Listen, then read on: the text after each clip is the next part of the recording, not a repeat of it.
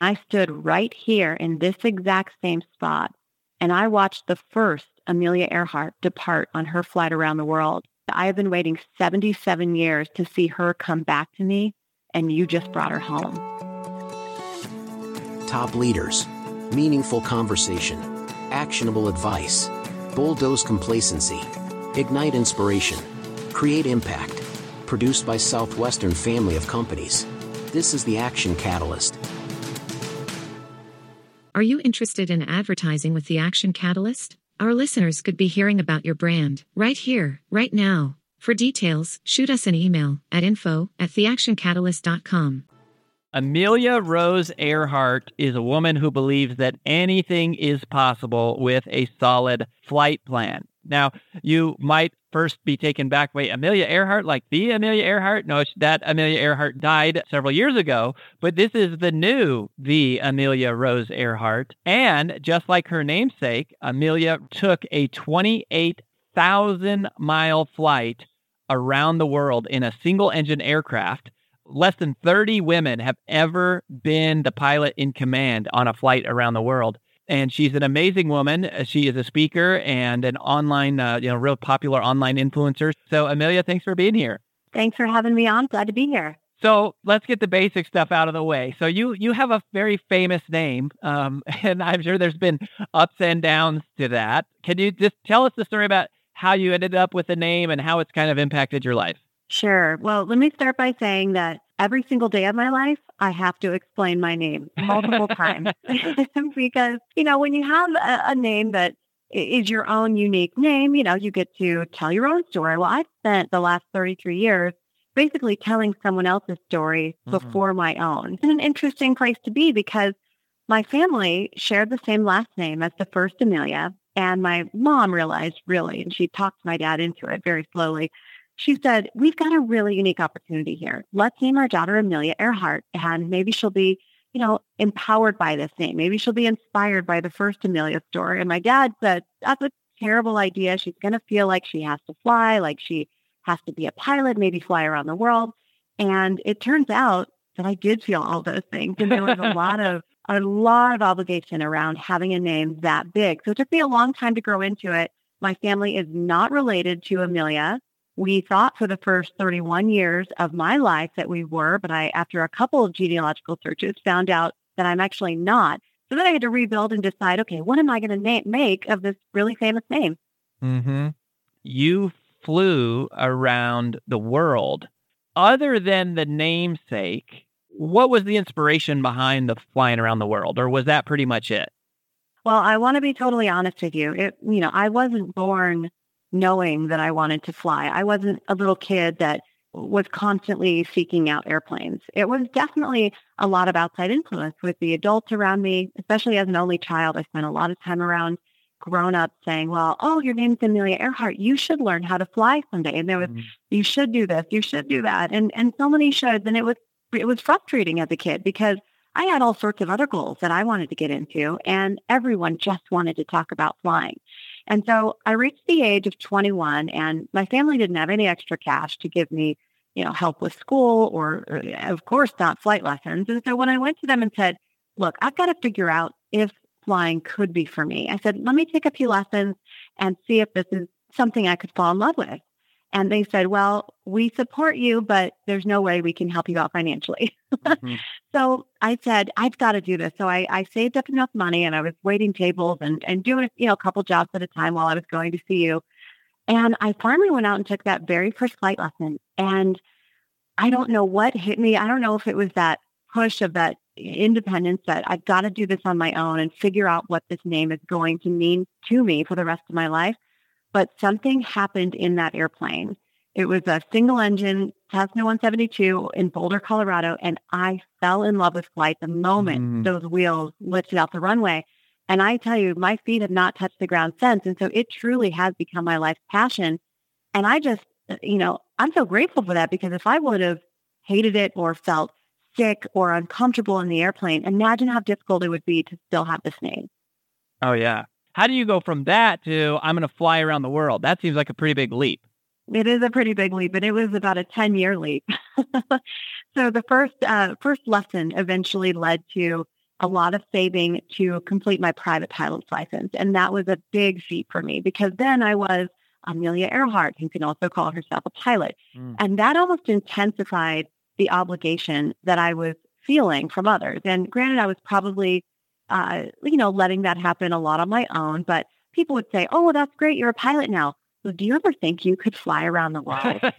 and here everyone was saying, well, you're a pilot now. You should fly around the globe. And so I kept hearing that and kept hearing that. And I finally got so used to hearing it that it almost became my own language. Mm. And it, in some ways, almost in a reverse effect, it almost frustrated me at first. And then it started to feel so good because I had this cheering squad of complete strangers. I was working in television when I started planning the flight. And it happened in 2012 when I really made that switch and said, what if I did fly around the world? What would happen next? And in my private, you know, home life, I would start to jot down, okay, if I were to do this, where would I go? And I would just, you know, have little scraps of paper laying around. This would be my route, or this is why it would matter, or this is maybe somebody who could help.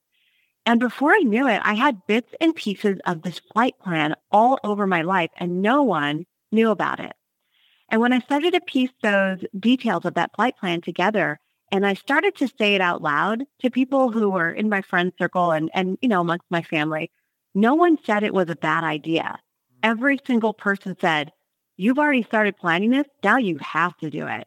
And it became this fun challenge for me. And I saw the connection to Amelia's legacy of all the passion and the adventure that she had in her. I also had that in me, but it really wasn't being brought out yet. And I thought a really big, beautiful expression of that passion for adventure would be to prove to myself, to prove to everyone else who had been saying, this is a really cool story. This would get so many people excited about aviation. This would prove that there are still adventures to be had and that a woman could take the controls of an aircraft and fly all the way around the world and in some way sort of symbolically complete the flight that Amelia set out to do in 1937 to do it 77 years later.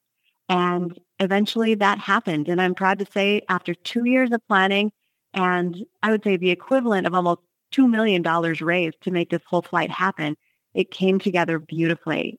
Tell me about the $2 million. Talk to me about raising $2 million to pull off this crazy deal.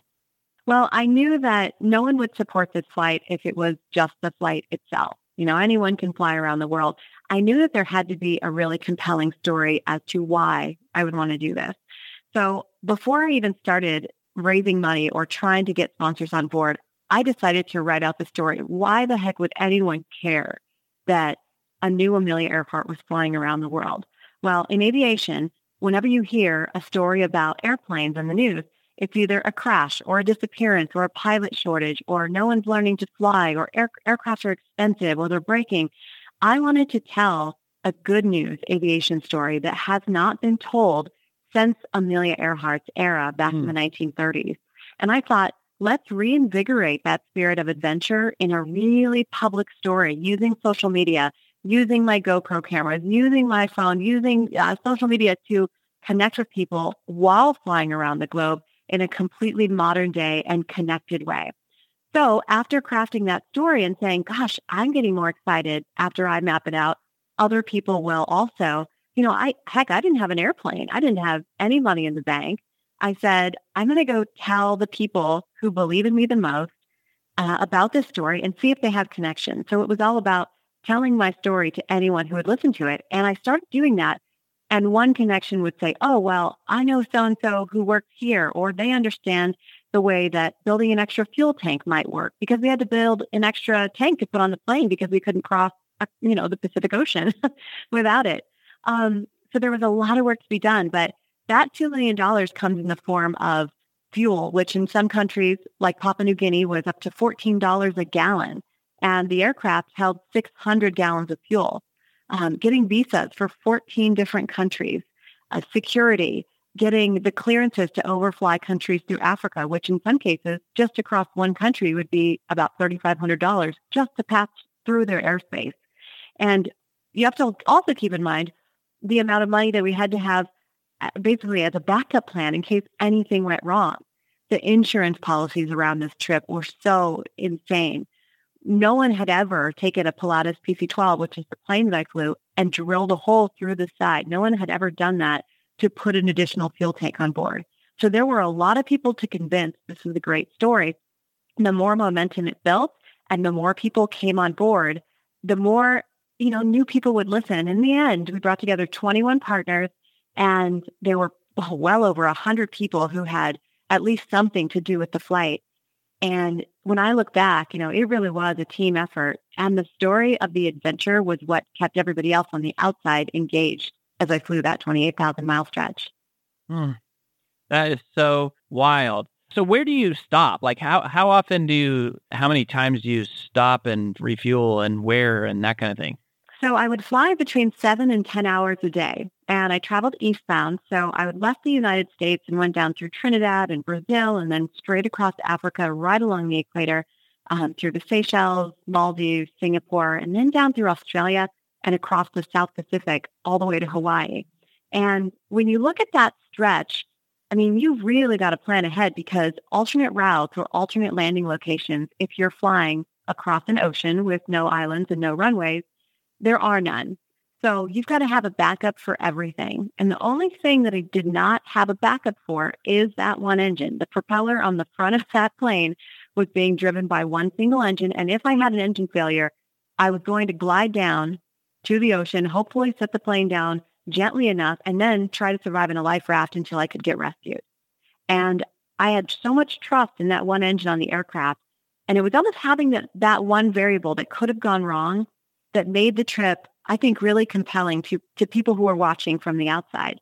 But seven to 10 hours per day, I was traveling eastbound, so I would cross three or four time zones just in one day of flight. So I would take off at 4 a.m. and some days not land until 8 or 9 p.m.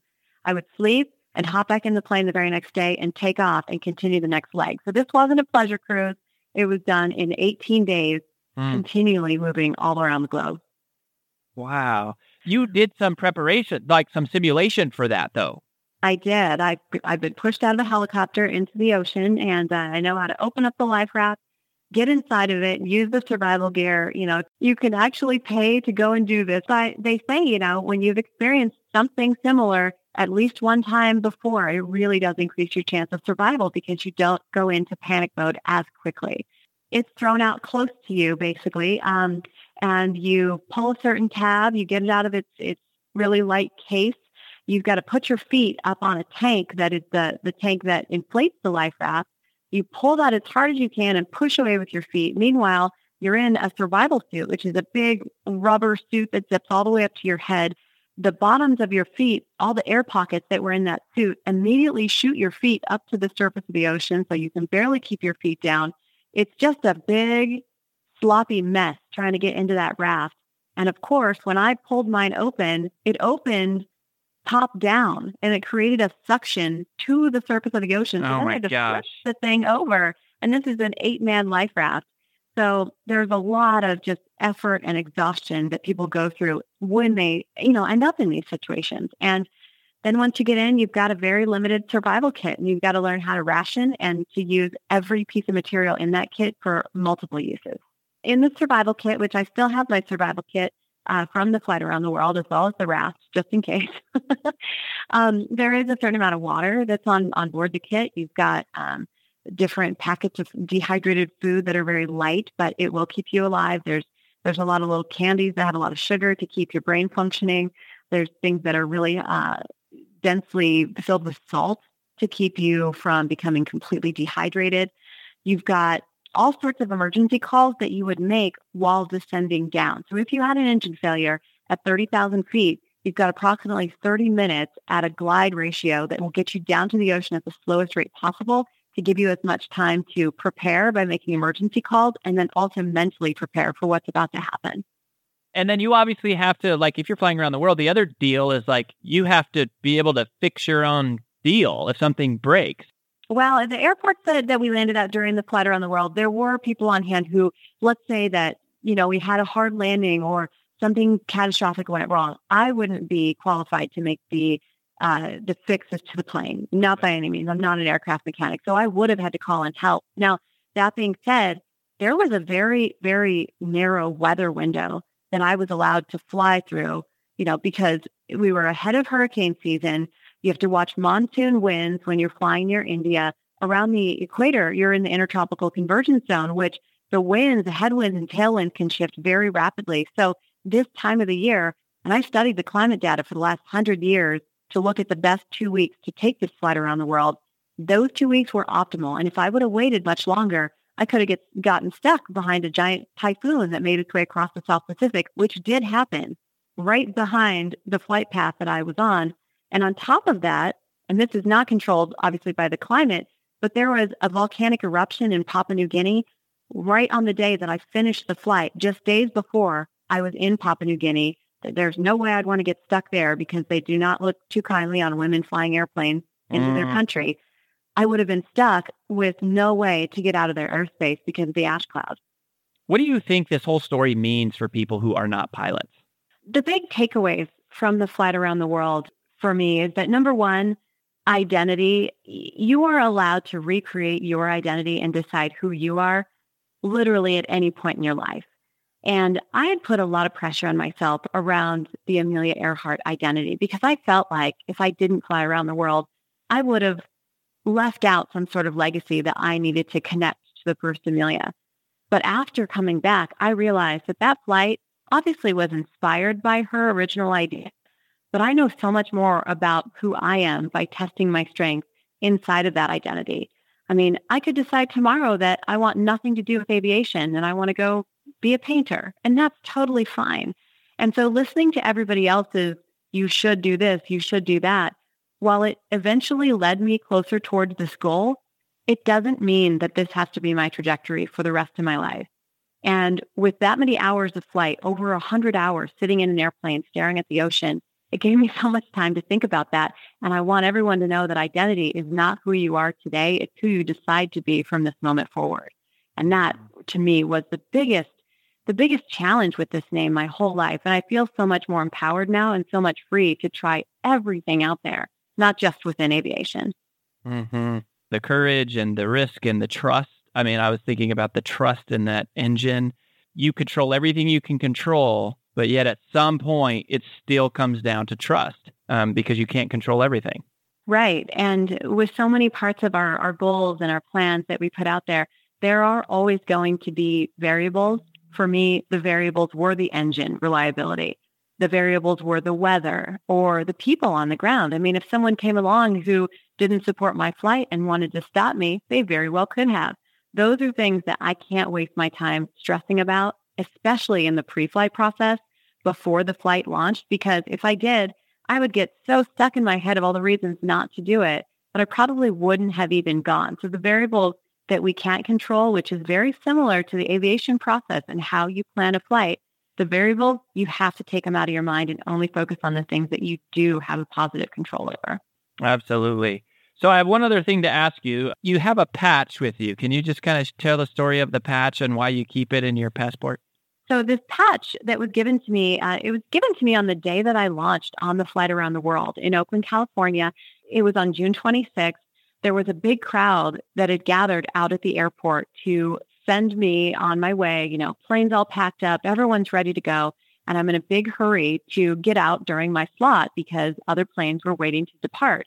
And there's a little old man at the airport who is in a full military uniform. He's about five foot two and I'm five foot 10. So there was a big difference between us. Totally bald. He's in his late 80s.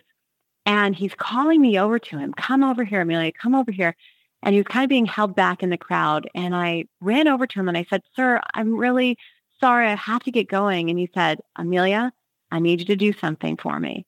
And he just had that look like, you know, you better listen. This guy's got something important to say. And he had two patches in his hands, identical patches with the name Amelia Earhart on them. And he handed me one and he said, You're going to carry this all the way around the world. And I'm going to keep this one. And when you get back, we're going to swap Mm-hmm. and I'll have the one that went around the globe. And I said, sure, you got it. I gave him a hug. I took the, the patch and I got on the airplane. I tucked it in the map pocket directly next to my left leg and I forgot about it for 18 days and 28,000 miles. And when I returned to Oakland after that, you know, massively stressful, amazingly beautiful just epic flight that I had so many doubts and fears and worries about, but also so much passion behind. Ended that flight, parked the airplane, opened the door and got outside. And of course, my mom and my dad were there and, and there was this big happy reunion and news, news crews from all over the globe were standing there. I mean, hundreds of people came back to see the completion of the flight. And there I look in the crowd and there is the same gentleman and he's got the patch right in his hands and he's wearing his military uniform again. And I say, oh my gosh, I've got to find that patch. Where did it go? So I look in the pocket and I grab it and I run over and I say, sir, we made a deal. He said, yes, we did. And so we swapped patches and, and he had brought a Civil Air Patrol unit with the flags from all the countries that I had flown through, which was a beautiful symbol. And he handed my mom a bouquet of roses and he pulled me in real close. I gave him a hug and I just had so much to do and so many interviews to get to. And at that moment, he leaned in very closely and he said, Amelia, there's something that I didn't tell you. He said, when I was a very little boy, I grew up here in Oakland and I was in love with aviation. He said, I begged and begged and begged my parents to bring me here to Oakland Airport when I was about six years old. And I stood right here in this exact same spot. And I watched the first Amelia Earhart depart on her flight around the world. And he said, I have been waiting 77 years to see her come back to me. And you just brought her home. And that is what the flight was about. It wasn't about obligation. It wasn't even about promoting aviation. It was about the connection to people that I will never meet who are inspired by a story of someone learning who they are through taking a risk and getting out and just doing their own thing, regardless of what anyone else thinks they should do. And that connection and that patch is something that reminds me that I always have the choice to do what feels right for me and my journey. And part of my flight path now for the rest of my life is to share that story with others so that they can get out and do their own thing, close their own circles that have open endings, because that was a really beautiful moment. What a fabulous story. Thank you for who you are in your true identity and for sharing that message. We wish you the best. Thank you, Ruth. Such a pleasure. If you enjoy this podcast, please make sure to subscribe and to stay updated on everything that the Action Catalyst is up to, make sure to follow us on Facebook and Instagram at Action Catalyst Podcast and on Twitter at Catalyst underscore action. And thanks for listening.